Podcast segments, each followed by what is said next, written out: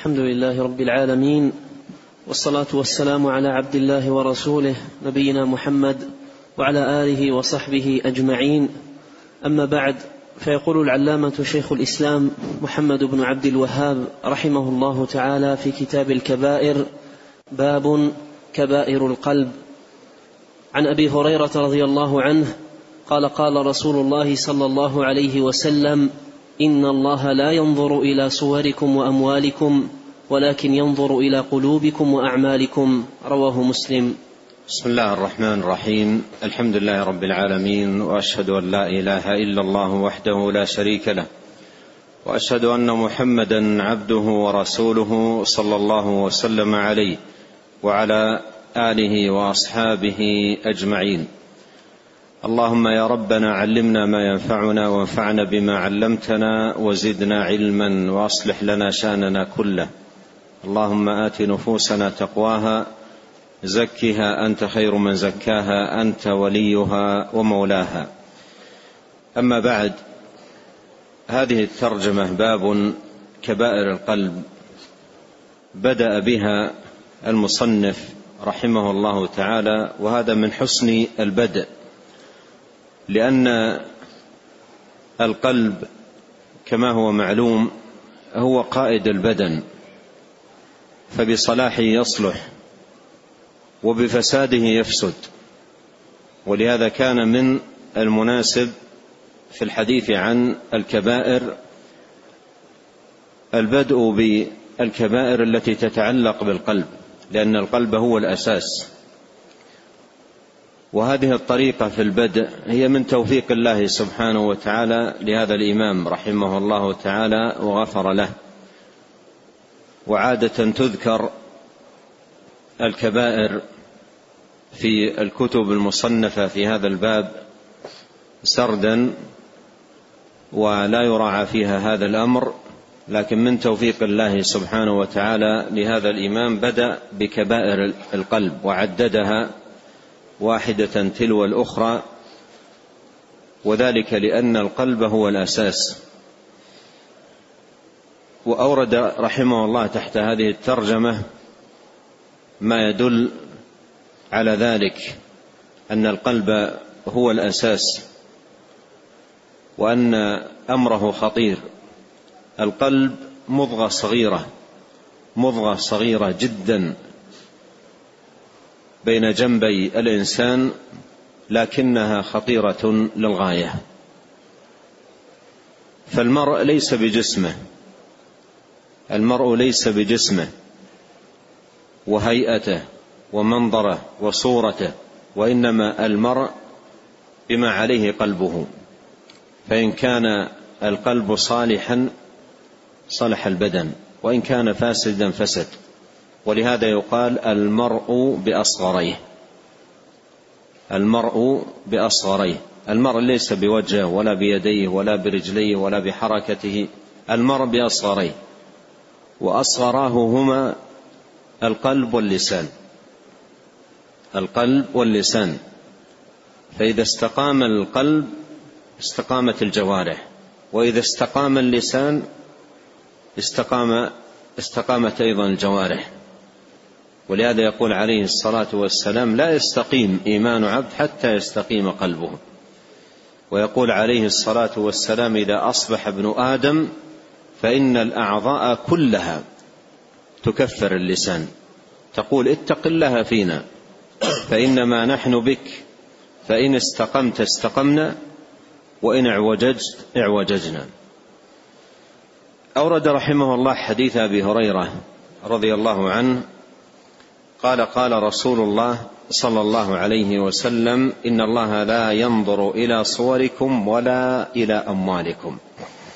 إن الله لا ينظر إلى صوركم ولا إلى أموالكم. النفي هنا للنظر ليس نفيا لنظر الإدراك. ليس نفيا لنظر الإدراك وإنما هو نفي لنظر المحبة والإنعام والإكرام. وهذا الذي يأتي نفيه في الأحاديث ثلاثة لا يكلمهم الله ولا يزكيهم ولا ينظر إليهم ونحو ذلك. النفي في مثل هذا نفي لنظر المحبة والإنعام والإكرام وليس نفيا لنظر الإدراك. فالله سبحانه وتعالى مطلع على كل شيء. يرى كل شيء سبحانه وتعالى لكن هؤلاء أهل هذا الوصف لا ينظر إليهم نظرة إكرام وإنعام ومحبة مما يترتب أيضا عليه المثوبة والأجر عند الله سبحانه وتعالى. قال لا ينظر إلى صوركم ولا إلى أموالكم. الصورة قامه الإنسان وهيئته وبنيته وقوته وصحته وجماله والأموال معروفة. وأيضا يضاف إلى ذلك لأن هذا ليس حاصرا. يضاف إلى ذلك لا ينظر إلى صوركم ولا إلى أموالكم ولا إلى ثيابكم ولا إلى آثاثكم ولا كل هذه الأمور ليست محل النظر. نظر الانعام والإكرام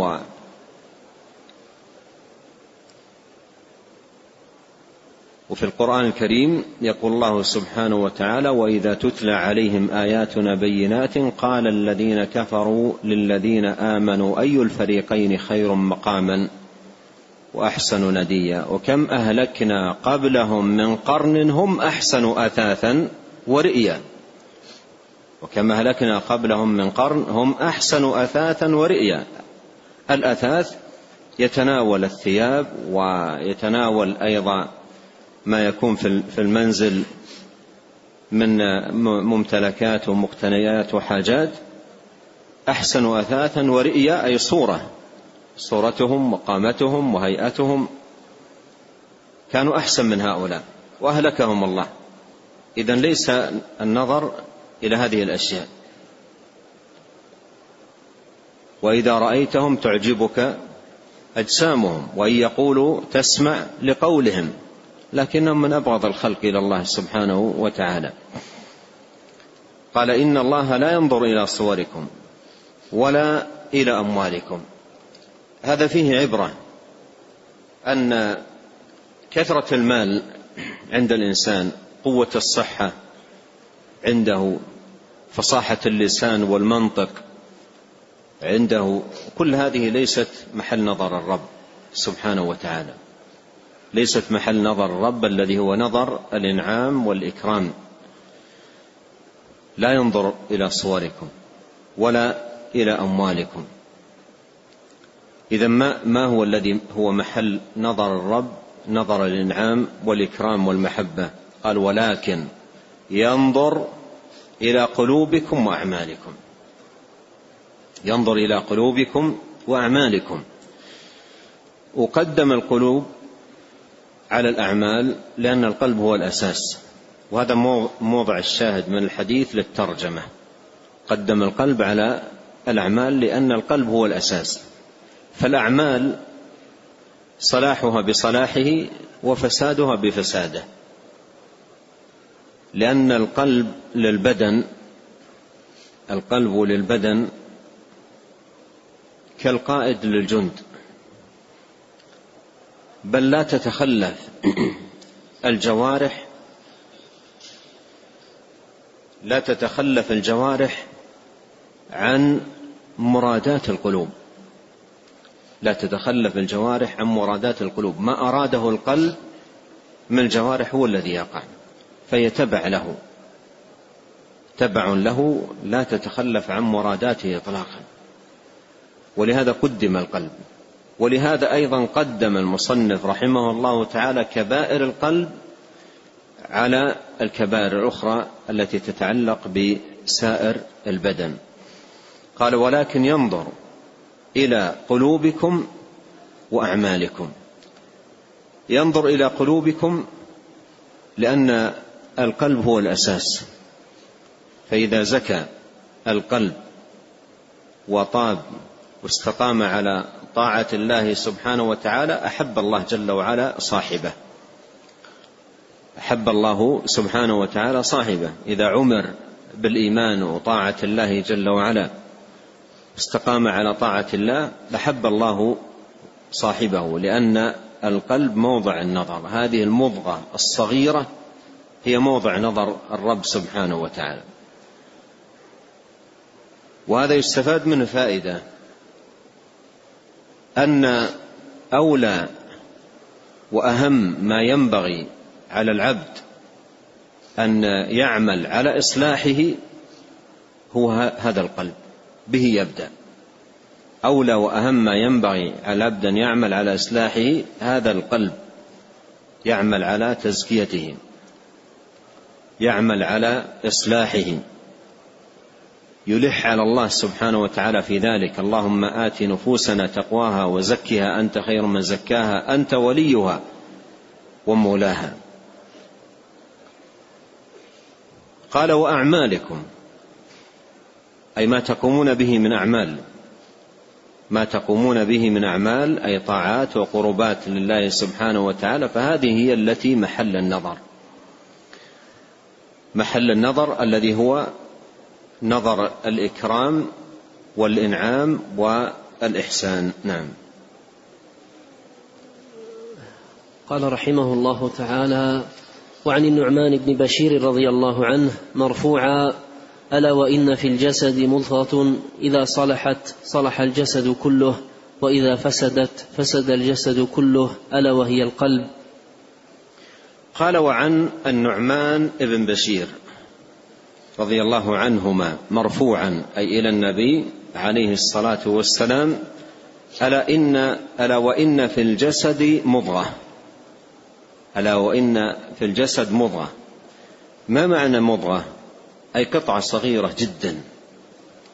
مضغة أي قطعة صغيرة جدا.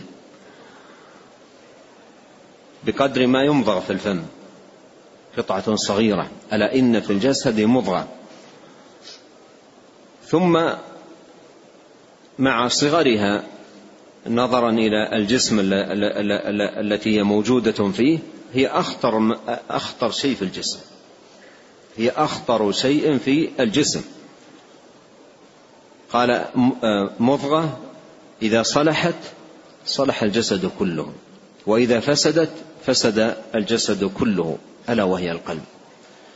وهذا يبين أن القلب هو الأساس. أبو هريرة رضي الله عنه قال القلب ملك والأعضاء جنوده. القلب ملك والأعضاء جنوده. فإذا طاب الملك طاب الجند. وإذا خاب الملك خاب الجند.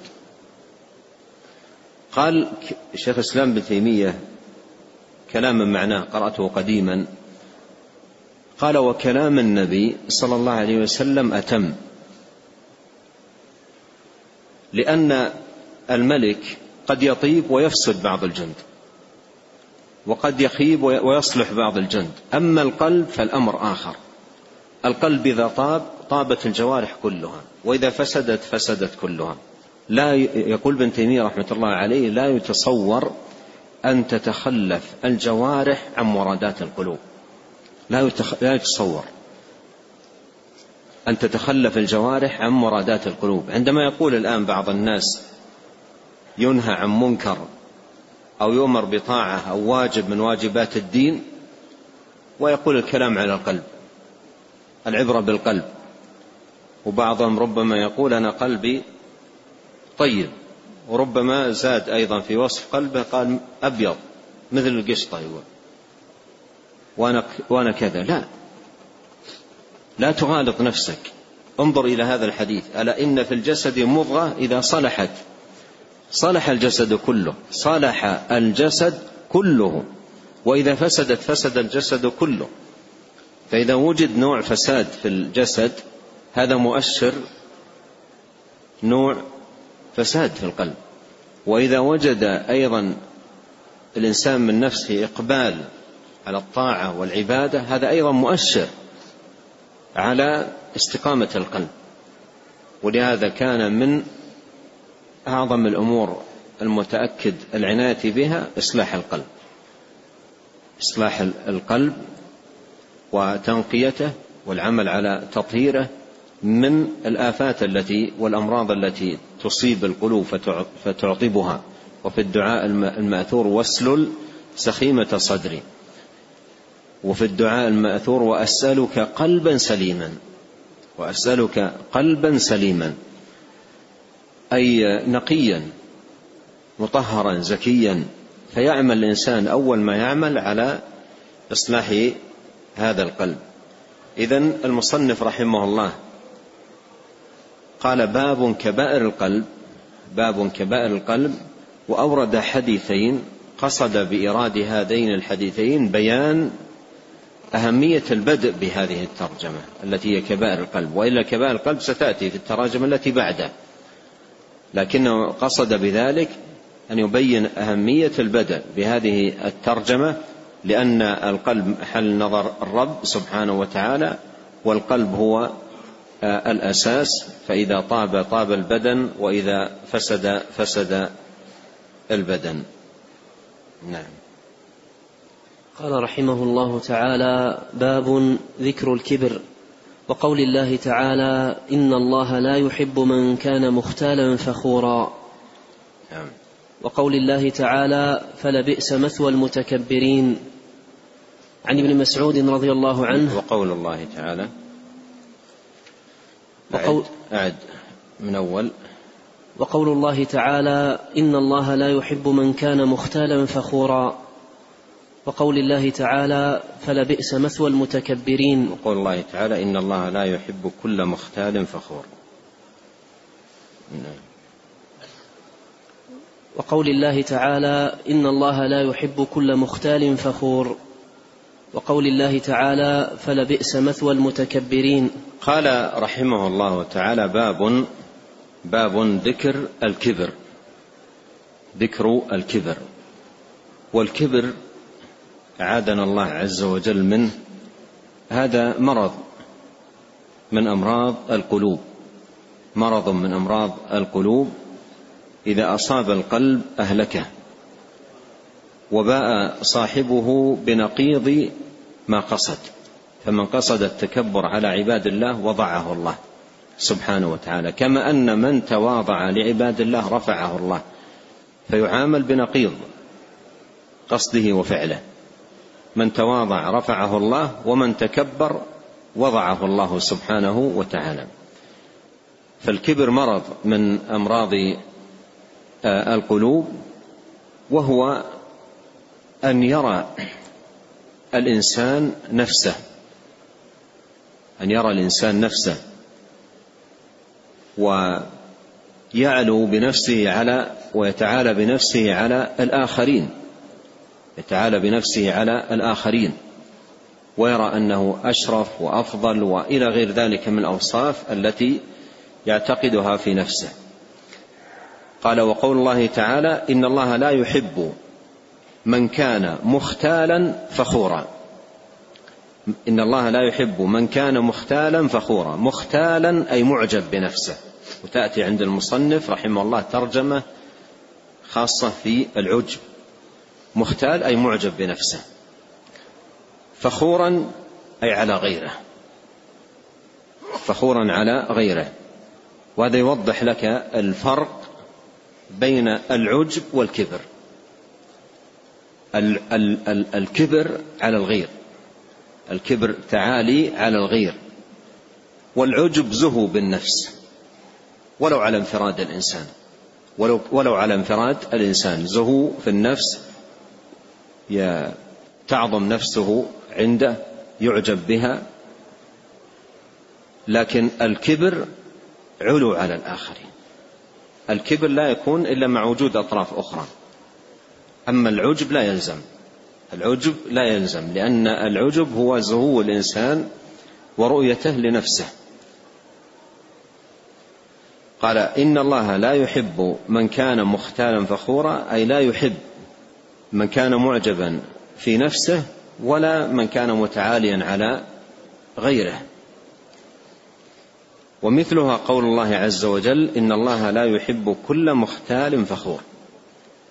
وهذا فيه اثبات المحبة صفة لله سبحانه وتعالى ونفيه عن هؤلاء ثبوت ضدها لهم أي أن الله يبغض من كانت هذه حاله. وقول الله عز وجل فلبئس مثوى المتكبرين أي أن المتكبر ليس له إلا مثوى الصغار والذل والهوان ولا سيما يوم يقف بين يدي الله سبحانه وتعالى يوم يقول سبحانه أين الجبارون؟ أين المتكبرون؟ نعم. قال رحمه الله تعالى عن ابن مسعود رضي الله عنه قال قال رسول الله صلى الله عليه وسلم لا يدخل الجنة من كان في قلبه مثقال ذرة من كبر. فقال رجل يا رسول الله إن الرجل يحب أن يكون ثوبه حسنا ونعله حسنة. قال إن الله جميل يحب الجمال الكبر بطر الحق وغمط الناس. رواه مسلم.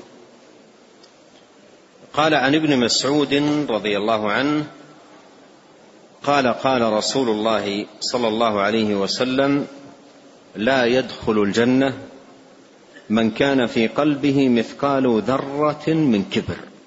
انظر هذا الوعيد. وانظر أيضا الذنب ما هو. ما قال لا يدخل الجنة من امتلأ قلبه كبرا. من امتلأ قلبه كبرا قال لا يدخل الجنة من كان في قلبه مثقال ذرة من كبر. مثقال ذرة من كبر. ما قال لا يدخل الجنة من كان قلبه امتلأ بالكبر. قال من من كان في قلبه مثقال ذرة من كبر. وهذا يدل وهذا وعيد. ولا يأتي نفي الجنة نفي الدخول دخول جنة إلا في الكبائر. مثل أيضا الوعيد بدخول النار سخط الله اللعنة نفي الإيمان. كل هذا لا يأتي إلا في الكبائر. فهذا من الدليل من أدل الدليل على أن أن الكبر ولو كان مقدار ذرة كبيرة. ولو كان مقدار ذرة كبيرة. قال لا يدخل الجنة من كان في قلبه مقدار ذرة من كبر يعني قدر قليل. نسأل الله أن يعافينا وإياكم. ولو كان مثقال ذرة. ولهذا لاحظ الآن أمر الكبائر الظاهرة. تجد الإنسان كثير من الناس يتورع عنها. مثلا الربا الزنا السرقة إلى غير ذلك يتورع. ولا يدخل على بيته وأهله مثلا ريالا واحدا من الربا. أو مثلا من سرقة أو إلى غير ذلك. لكن يكون في قلبه هذا البلاء. يكون في قلبه هذا البلاء هذا الوباء. ولو كان قدرا يسيرا. فالأمر جد خطير ويحتاج من الإنسان إلى مجاهدة لنفسه وتفكر في حاله. من هو هذا الإنسان حتى يتكبر؟ من هو هذا الإنسان حتى يتكبر؟ أوله نطفة وآخره جيفة وبينهما يحمل عذرة في بطنه. من هو هذا الإنسان حتى يتكبر؟ ويتعالى. قال لا يدخل الجنة. ما المراد بهذا النفي؟ لا يدخل الجنة من كان في قلبه مثقال ذرة من كبر. هذا نفي الدخول المطلق المعروف. انتبه هذا نفي الدخول المطلق المعروف الذي هو دخول أهل الإيمان. وسيق الذين اتقوا ربهم إلى الجنة زمرا. هذا دخول أولي. هذا دخول أولي. لا يسبق بعذاب. لا يسبق بعذاب. وإنما يدخل دخولا اوليا دخولا مباشرا إلى جنات آه، النعيم. من غير سبق عذاب. فمن كان في قلبه مثقال ذرة من كبر لا يدخل الجنة هذا الدخول. ليس نفيا كليا للدخول وإنما نفي لهذا الدخول المعروف الذي هو دخول أهل الإيمان الدخول الأولي الذي لا يسبقه عذاب الذي لا يسبقه عذاب. فهذا هو الذي نفي. انظر على سبيل المثال قول النبي عليه الصلاة والسلام يخرج من النار. يخرج من النار من كان في قلبه مثقال ذرة من إيمان. من من من من كان في قلبه مثقال ذرة من إيمان. الإيمان سبب دخول الجنة والكبر سبب دخول النار. الإيمان سبب دخول الجنة والكبر سبب دخول النار. فمن وجد فيه سب أحد السببين. من وجد فيه أحد السببين. كان من أهله. من وجد فيه سبب دخول الجنة كان من أهل الجنة. ومن وجد فيه سبب دخول النار كان من أهل النار. من وجد فيه أحد السببين كان من أهله. لكن من اجتمع فيه السببان؟ من اجتمع فيه السببان. ما هما؟ سبب دخول الجنة وسبب دخول النار. كيف يكون أمره الأول عرفنا أن من, من وجد فيه أحد السببين أحد السببين كان من أهله. إن كان الذي وجد فيه سبب دخول الجنة فهو من أهل الجنة وإن كان السبب الذي وجد فيه سبب دخول النار فهو من أهل النار. لكن إذا اجتمع فيه السببان إذا اجتمع فيه السببان سبب دخول الجنة وسبب دخول النار. فيه إيمان وفيه كبر. في إيمان وفي كبر. هذا الذي جاء الحديث عنه هنا. لا يدخل الجنة من كان في قلبه أدنى مثقال ذرة من كبر. فيه سبب دخول الجنة وهو الإيمان وفيه سبب دخول النار وهو الكبر. فلا يدخل الجنة مع الداخلين الذين لم يسبق عذاب لأن عنده شيء موجب للعذاب. عنده شيء في قلبه موجب للعذاب. فإذا أدخل النار لا يكون دخوله دخول تخليد وإنما يكون دخوله دخول تطهير وفرق بين الدخولين. الكافر يدخل النار دخول تخليد لأن النار ما تطهر الكفر. النار لا تطهر الكفر لا تطهر الشرك. الشرك والكفر بالله سبحانه وتعالى نجس لا تطهره النار. ولهذا يدخلونها مخلدين فيها أبد الآباد لكن ما دون ذلك من الذنوب فإن عصاة الموحدين إذا دخلوا نار جهنم يكون دخولهم لها دخول تطهير وتنقية. قال لا يدخل الجنة من كان في قلبه مثقال ذرة من كبر فقالوا يا رسول الله. الصحابة قلوبهم قلوب فيها خوف وخشية. وما يسمعونه من من الأحاديث له وقع في القلوب عظيم جدا. ولهذا انبعث عندهم هذا السؤال مباشرة لأنهم خافوا الآن. وأخذوا ينظرون في الأمور التي يخشى أن تكون هي من الكبر الذي جاء فيه هذا الوعيد. فقال رجل يا رسول الله إن الرجل إن الرجل يحب أن يكون ثوبه حسنا ونعله حسنا. هل هذه لها علاقة؟ هل لها علاقة في الكبر؟ يحب أن يكون ثوبه حسنا نعله حسنا. يختار نعل جميل يختار ثياب جميلة. هل هذه لها علاقة في هذا الأمر؟ قال إن الله جميل يحب الجمال. إن الله جميل يحب الجمال. هذه لا علاقة لها بالكبر الكبر في القلب. الكبر في القلب. أن يصبح في القلب تعاظم وتعالي وترفع على الآخرين. وترفع على الآخرين. قال إن الله جميل يحب الجمال ثم ذكر ضابطا عظيما يعرف به الكبر. قال الكبر بطر الحق الكبر بطر الحق ومعنى بطر الحق أي دفعه وجحده ورده. ولا يرد الحق إلا من فيه شيء من الكبر. لا يرد الحق إلا من فيه شيء من الكبر. يكون قلبه أصيب بشيء من الكبر وإلا الحق لا يرد. الحق لا يرد. الحق الحق أحق أن يتبع. فرد الحق هذا مؤشر رد الحق هذا مؤشر أن القلب فيه شيء من الكبر. قال الكبر بطر الحق. فإذا وجد بطر الحق فهذا مؤشر علامة على وجود كبر في القلب. وغمط الناس. غمط الناس أي احتقار الناس وازدراء الناس وانتقاصهم. فمن كان ينتقص الناس ويحتقرهم ويزدريهم وينتقصهم ويتهكم فيهم فهذا مؤشر أيضا آخر على أن القلب فيه شيء من الكبر. فذكر عليه الصلاة والسلام هنا علامتين يعرف بهما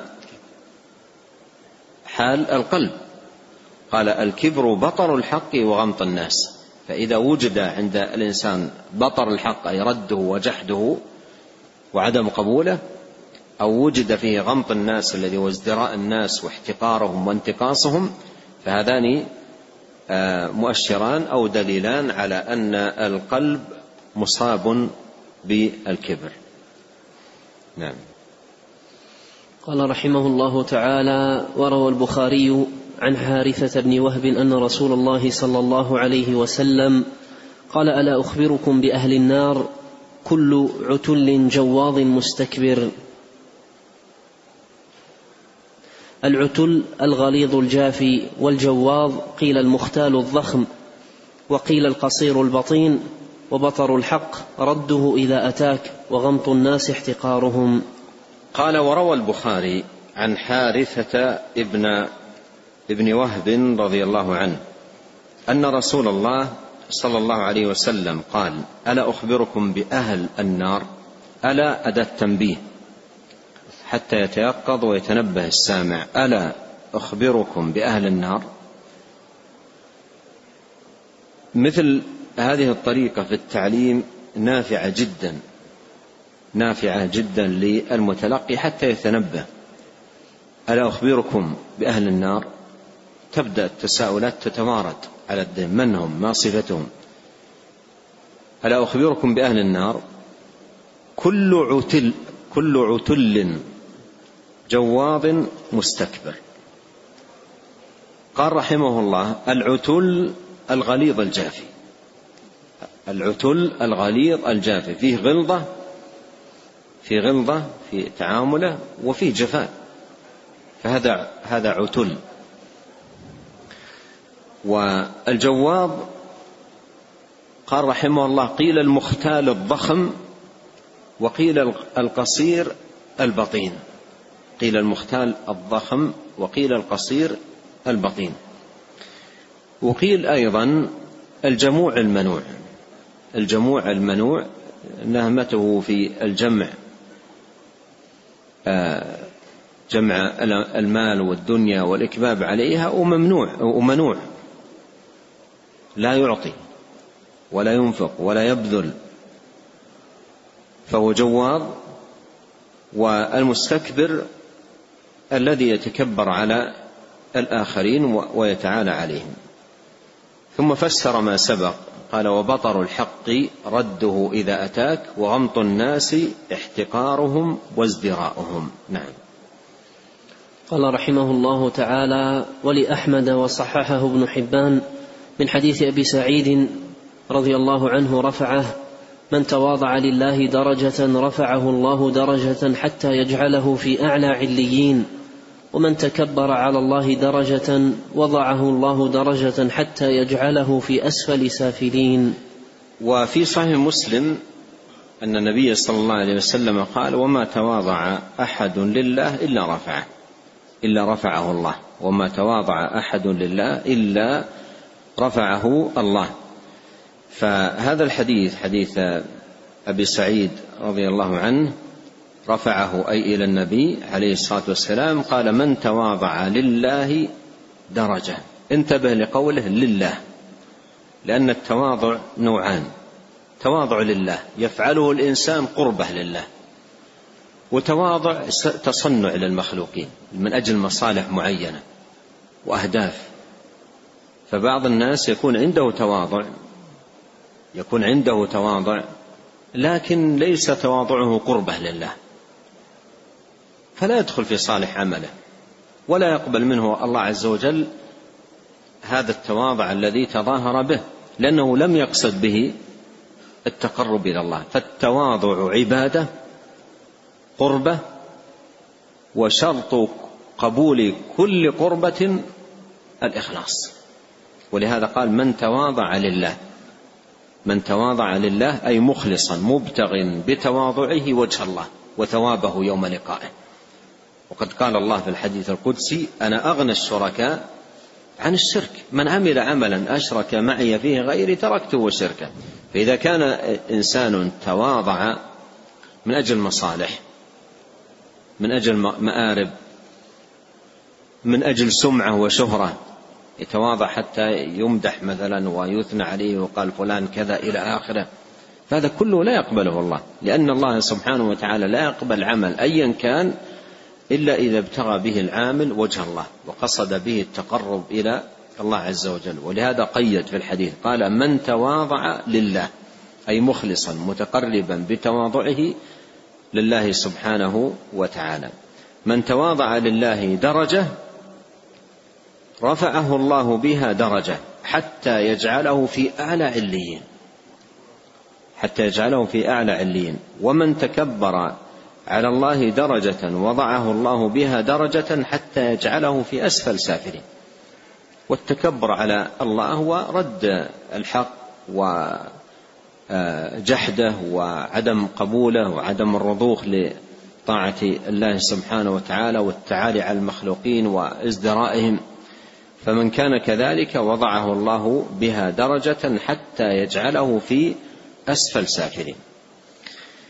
والتكبر التكبر على نوعين. تكبر هو كفر ناقل من الملة. تكبر هو كفر ناقل من الملة. إنهم كانوا إذا قيل لهم لا إله إلا الله يستكبرون. ويقولون أئنا لتارك أئنا لتارك آلهتنا لشاعر مجنون. فهذا التكبر ما نوعه؟ هذا كفر. تكبر على الحق والهدى وعلى دين الله وتوحيده هذا كفر. ولعله هو المراد بقوله ومن تكبر على الله درجة وضعه الله بها درجة حتى يجعله في أسفل سافلين. في أسفل سافلين أي في النار. والمتكبرين هم في أسفل الدرجات وأنزلها وأحطها في نار جهنم. ثم ختم هذه الترجمة ب قال رحمه الله تعالى وللطبراني عن ابن عمر رضي الله عنهما رفعه إياكم والكبر فإن الكبر يكون في الرجل وعليه العباءة رواه رواته ثقات. قال وللطبراني أي في معجمة عن ابن عمر رضي الله عنهما رفعه إياكم والكبر أي احذروه إياكم والكبر احذروا الكبر. فإن الكبر يكون في الرجل وإن عليه العباءة. ما معنى هذا؟ إن الكبر يكون في الرجل وإن عليه العباءة. يعني رجل فقير ما عنده شيء. يكون يكون في الرجل وإن عليه العباءة. لا لا يظن ظان أن الكبر ما يكون إلا عند أهل الثراء والأموال والقصور والمركوبات الفارهة. بعض الناس يظن أن الكبر ما يكون إلا عند هؤلاء. عنده أموال عنده قصور فيتكبر على الفقراء ويتكبر على عامة الناس. لا لا لا يظن هذا. يقول فإن الكبر يكون في الرجل وإن عليه العباءة. ما عنده شيء. عليه العباءة يعني هذا إشارة إلى أن ما عنده شيء فقير.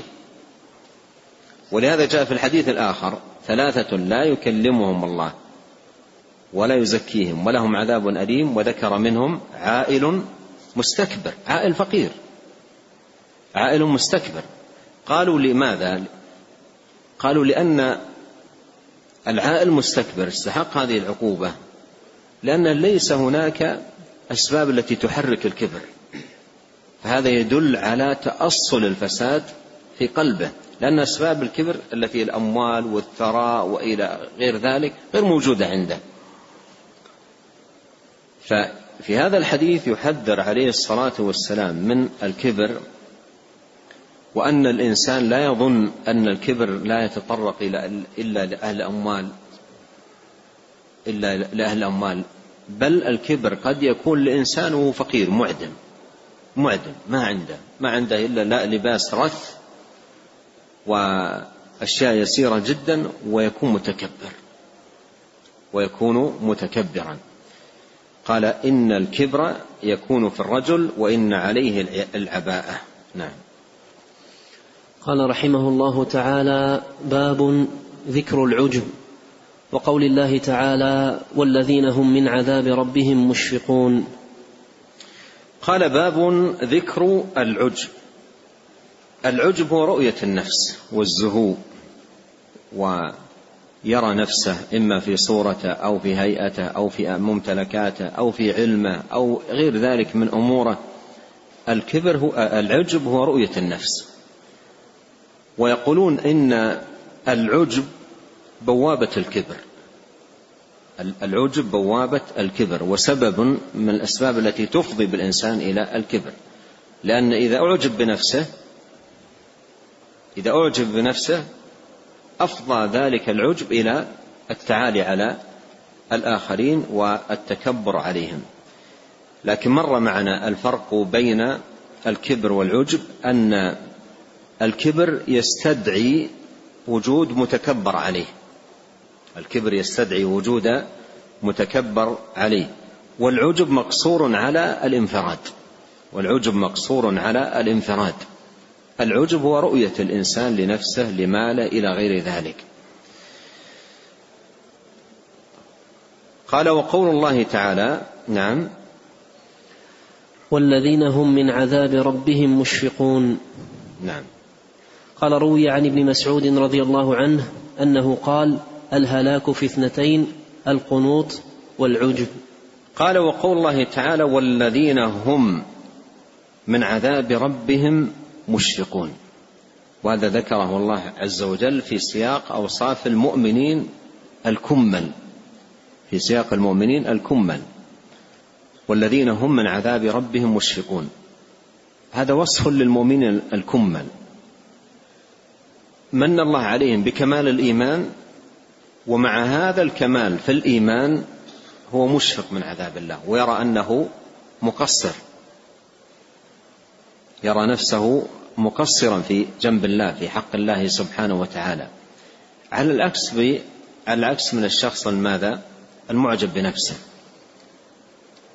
يكون مقصرا في جنب الله مفرطا لكنه مغتر بهذا العجب الذي أصاب قلبه.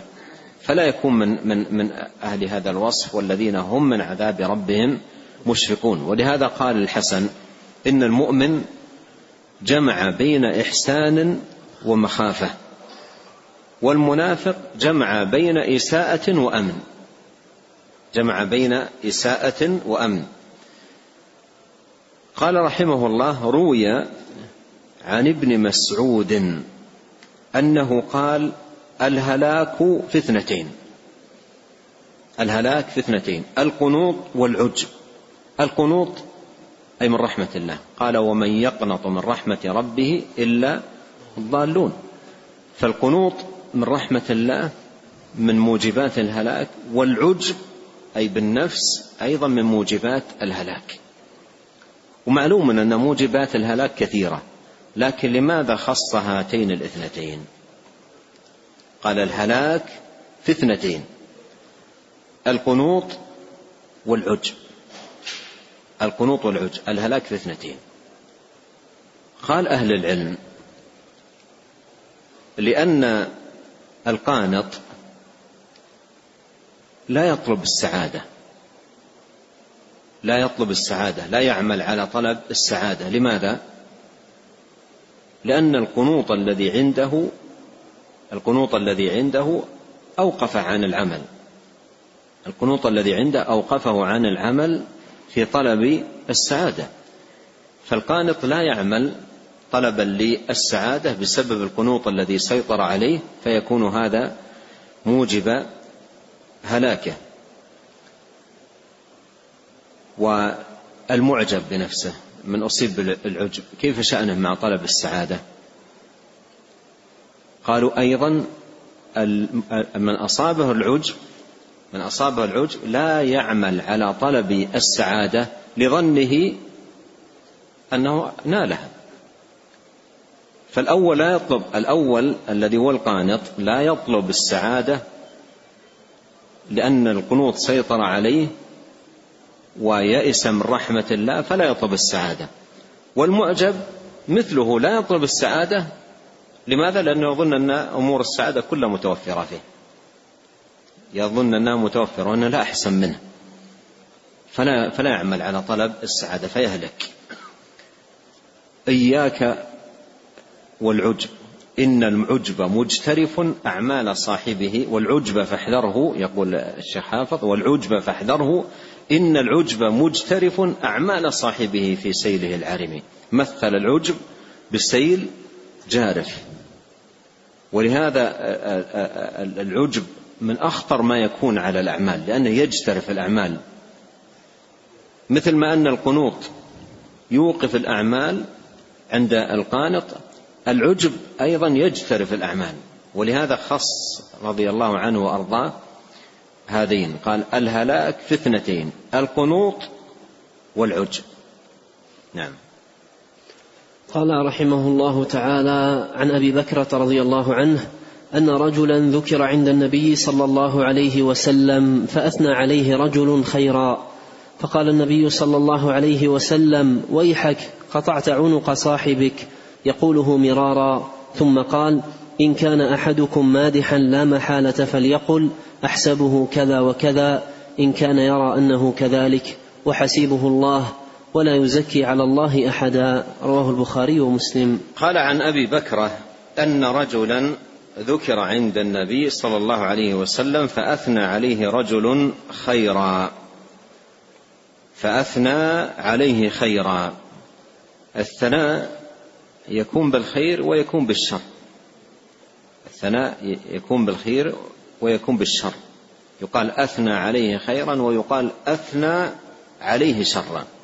ودائما أقول بهذه المناسبة إن هذه هذا المدلول اللغوي لهذه الكلمة ينبغي أن نستفيد منه في الإصلاح بين الناس. يعني لو سمعت شخصا يذم آخر وقابلت الآخر لا تقول سمعت يذمك قل سمعت يثني عليك.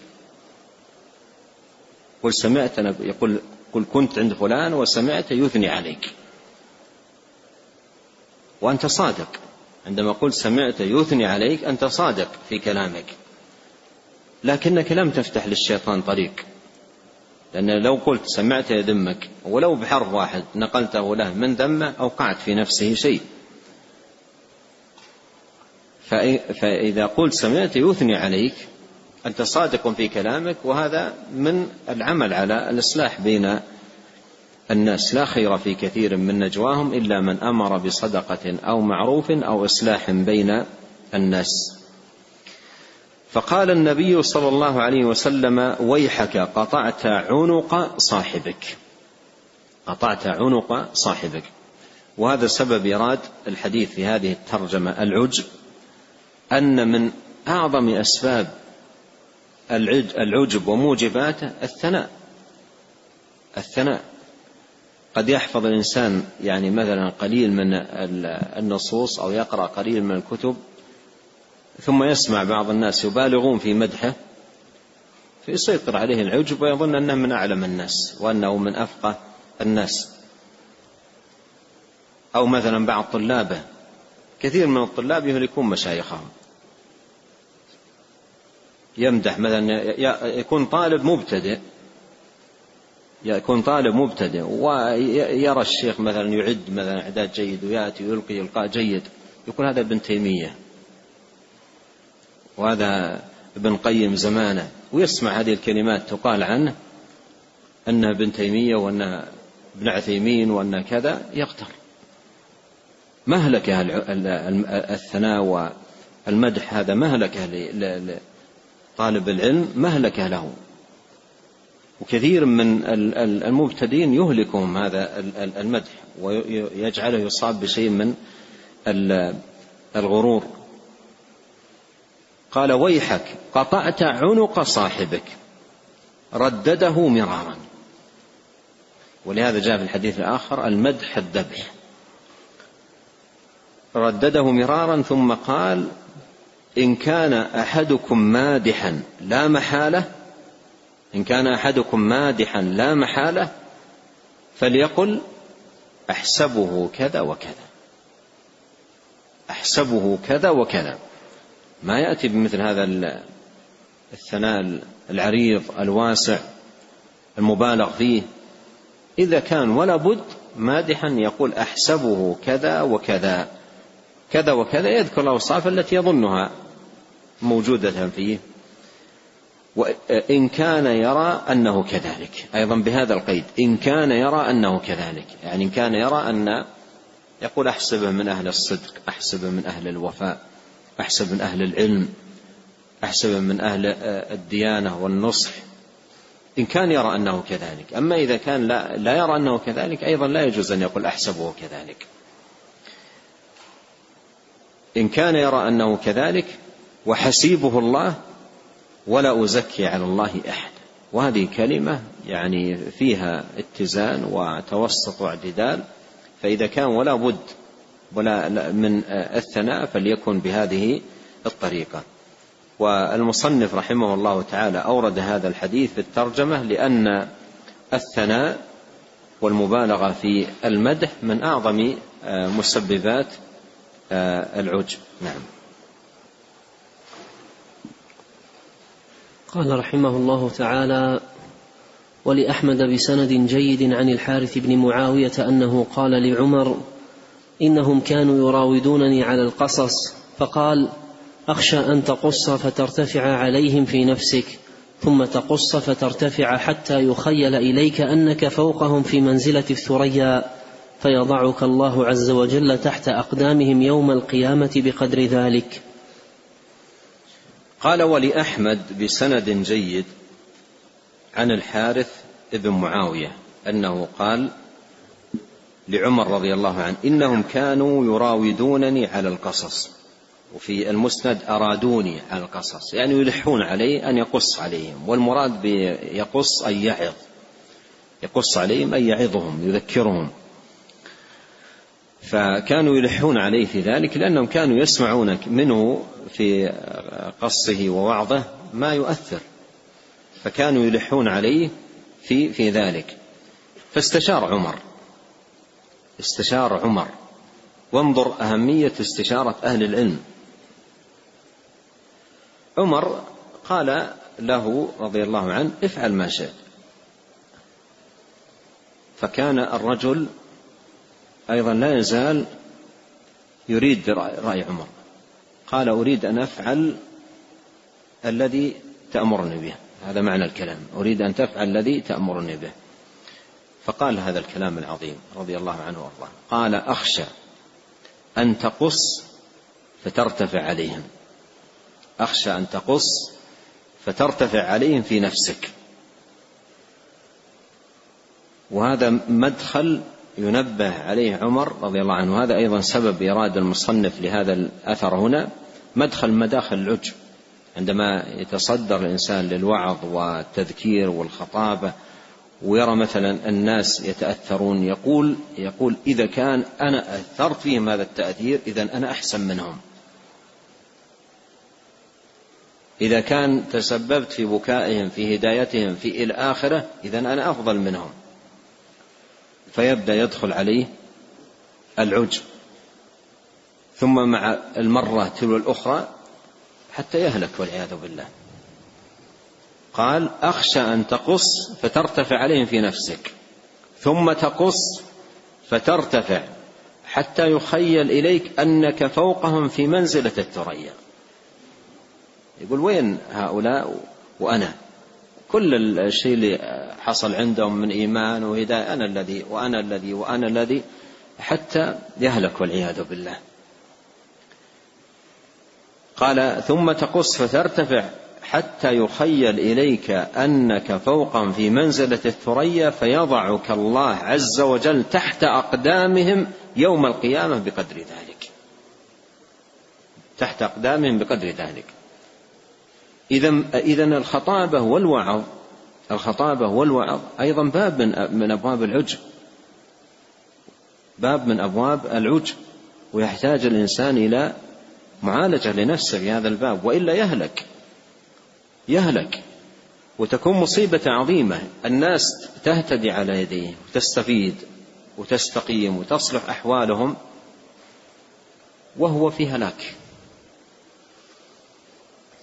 ومن عظيم الدعاء وأثنى عليه شيخ الإسلام ابن تيمية وهو, وهو لأحد التابعين قال اللهم لا تجعل اللهم لا تجعلني لغيري عبرة ولا تجعل غيري أسعد بما علمتني مني ولا تجعل غيري أسعد بما علمتني مني متى يكون غيرك أسعد بما علمك الله منك إذا إذا كان الإنسان يعلم الآخرين يعلم الآخرين لكن ليس عنده هو همة في. العمل فيستفيد الناس ويتأثرون وينتفعون وتصلح أحوالهم تستقيم أمورهم على يديه لكن هو في درب آخر الذي أشار إليه عمر أورد آه، ابن الجوزي رحمه الله في كتابه القصاص والمذكرين. كلمة عظيمة الميمون بن مهران. لميمون بن مهران ذكر أو ذكر القصاص رحمه الله. فقال كلام عجيب. قال المستمع شريك المتكلم. المستمع شريك المتكلم. ولا يخطئ المتكلم إحدى ثلاث. المستمع شريك المتكلم. المستمع جالس ويستفيد وينتفع ويزداد إيمانا تستقيم حاله يتعلم من أمور دينه يتفقه يتبصر. قال ولا يخطئ المتكلم إحدى ثلاث. إما أن يسمن قوله بما يهزل دينه. يعتني يعتني بصناعة إيش؟ تنميق الكلام وتحسين الكلام وكذا حتى الناس تعجب بطريقته وبأسلوبه وإلى آخره بما يهزل دينه. إما أن يسمن قوله بما يهزل دينه. وإما عجب بنفسه وهذا الذي مر معنا في أثر عمر. وإما أن يأمر بما لا يفعل. وإما أن يأمر بما لا يفعل. والمستمع أيسر مؤنة. المستمع أيسر مؤنة. المستمع في حلقة ذكر مجلس علم يستمع ويستفيد وينتفع ويزداد إيمانا تصلح هذا. والمستمع أيسر مؤنة. المستمع ينتظر الرحمة والمتكلم ينتظر المقت. إلا من عافاه الله سبحانه وتعالى ونجاه من ذلك. فالمصنف رحمه الله تعالى أورد ذلك تنبيها على خطورة هذا الأمر. على خطورة هذا الأمر وأن الوعظ والتذكير والقصص إلى غير ذلك ينبغي أن يلحظ فيه هذا المنحض حتى لا يدخل عليه على الإنسان على نفسه منه إلى باب عجب فيهلك عياذا بالله سبحانه وتعالى من ذلك. نعم. قال رحمه الله تعالى وللبيهقي عن أنس رضي الله عنه مرفوعا لو لم تذنبوا لخفت عليكم ما هو أشد من ذلك العجب. في, في الأصل العجب العجب. كرره عليه الصلاة والسلام زيادة في التنفير والتحذير. قال لو لم تذنبوا لخفت عليكم ما هو أشد من ذلك العجب. لخفت عليكم ما هو أشد من ذلك العجب. لاحظ الآن حتى يتضح لك المعنى. الذنوب عموم الذنوب المعاصي التي يرتكبها الإنسان والعجب. والنبي صلى الله عليه وسلم خاف على الأمة من الذنوب من العجب أشد خوف خوف عليهم من الذنوب. لخفت عليكم ما هو أشد من ذلك. يعني أن وجود الذنوب وجود الذنوب في الإنسان فيها سلامة له من سلامة له من العجب متى؟ الذنوب فيها سلامة له من العجب متى؟ كلما بدأت تتحدث نفسه أو تتحرك في نفسه الإعجاب يقول لا وين رايح؟ شوف أعمالك أنت. إذا إذا مثلا أعجب مثلا بشيء إذا أعجب بشيء من آه، مثلا أعجب بشيء من علمه أو مثلا أعجب بشيء من عبادته أو أعجب مثلا بشيء من بره وإحسانه أو أعجب بشيء من صدقاته. وبدأ يصيب العجب قال لا انتبه شوف الذنوب اللي عندك. ويبدأ ينظر في الذنوب فيزول عنها العجب. فيزول عنه العجب. قال لو لم تذنبوا لخفت عليكم ما هو أشد من ذلك العجب. أشد عليكم من ذلك وهو العجب. الذنوب عموما الإنسان يعترف أنه مقصر فيها. الذنوب عموما يعترف الإنسان أنه مقصر فيها فيرجو التوبة. يرجو التوبة. لكن العجب هل هو بهذه الصفة؟ العجب هل هو بهذه الصفة؟ لا. العجب هو أصلا يرى آه، صلاح نفسه يرى أنه لا أحسن منه. حتى التوبة يمكن ما عندها ما لها مجال عنده. لأن سيطر عليه العجب فأنساه كل شيء. ففرق بين من من هو مذنب ويعرف أنه مذنب ويرجو من الله عز وجل أن يتوب اليه عليه وبين من هو معجب بعمله فيكون بعيد عن التوبة. من هو معجب بعمله فيكون بعيدا عن التوبة. هذه الترجمة تتعلق بالعجب ولنختم بكلام مختصر في مداواه العجب ربما أن بعضها أيضا مستفاد مما سبق. العجب تكون مداواته بأمور. العجب تكون مداواته ومعالجة النفس وإبعاده منها بأمور. أولا باللجوء إلى الله. اللهم آت نفسي تقواها زكها أنت خير من زكاها أنت وليها ومولاها. الأمر الثاني ما تقدم معنا في وفهمناه من هذا الحديث أن تذكر الذنوب. كل ما تحرك في نفس الإنسان شيء من العجب مباشرة يذكرها بالصفحة الأخرى التي فيه. إذا أعجب بشيء من أعماله يقلب الصفحة الجانب الآخر الذي هو موجود فيه يذكرها بأني مقصر في كذا ومقصر في كذا ومفرط في كذا ولا أفعل كذا إلى آخره فهذا يطفئ هذه الجمرة التي بدأت تتقد في في قلبه. الأمر الثاني مما يداوى به العجب رؤية التقصير. التقصير في في في جنب الله. حتى في الأمر الذي أعجب به.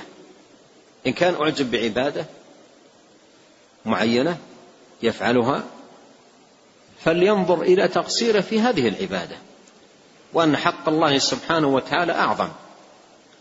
قد قال عليه الصلاة والسلام لن يدخل أحد الجنة بعمله إلا أن يتغمده الله برحمته. قال ولا أنت قال ولا أنا إلا أن يتغمدني الله برحمته. الأمر الثالث أن يتذكر نعمة الله عليه. أن يتذكر نعمة الله عليه. إذا أعجب الإنسان بشيء لا ينظر إلى نفسه بل يقول هذا فضل الله علي. لولا فضل الله علي لما حصل لي هذا الأمر. ولهذا قال العلماء إن دواء العجب أن تقول ما شاء الله لا قوة إلا بالله. ولولا إذ دخلت جنتك قلت ما شاء الله لا قوة إلا بالله. إذا دخلت جنتك بيتك ورأيت مثلا الأثاث الجميل الزروع الجميلة وبدأت تعجب بهذا الشيء قل ما شاء الله لا قوة إلا بالله. ذكر نفسك بالنعمة. أن هذه نعمة الله عليك. ولولا أن الله أنعم عليك بها لما لما كانت عندك. فهذا أيضا يطرد العجب. جمع هذه الأشياء الحافظ الإمام حافظ حكمي رحمه الله تعالى في منظومته في الآداب. قال لا تعجبن به. أي عملك لا تعجبن به يحبط. لا تعجبن به يحبط.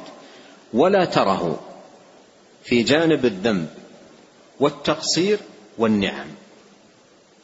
هذه الثلاث سبحان الله هي التي فيها مداواة العجب قال لا تعجبن به يحبط. لا تعجبن به يحبط. ولا تره. ولا تره. يعني لا لا ترى لا ترى عملك رؤية إعجاب به في جانب الذنب والتقصير والنعم. مباشرة إذا بدأت نفسك تتحرك عجبا بعملك ذكرها بهذه الأمور الثلاثة. الذنب والتقصير والنعم. الذنب اقلب الصفحة كما قلت لك على الجانب الآخر فيك. إذا أعجبت بالأعمال ذكرها بالذنوب التي عندك. وذكرها بالتقصير حتى في العمل نفسه الذي أعجبت به. وذكرها بالنعم أن هذا فضل الله عليك. ولولا فضل الله عليك لما كنت كذلك. نحمد الله عز وجل ونسأل الله أن ينفعنا أجمعين بما علمنا وأن يزيدنا علما وأن يصلح لنا شأننا كله وأن يجعل ما تعلمناه حجة لنا لا علينا وأن يغفر لنا ولوالدينا ولمشايخنا وللمسلمين والمسلمات والمؤمنين والمؤمنات الأحياء منهم والأموات. إنه غفور رحيم جواد كريم. سبحانك اللهم وبحمدك.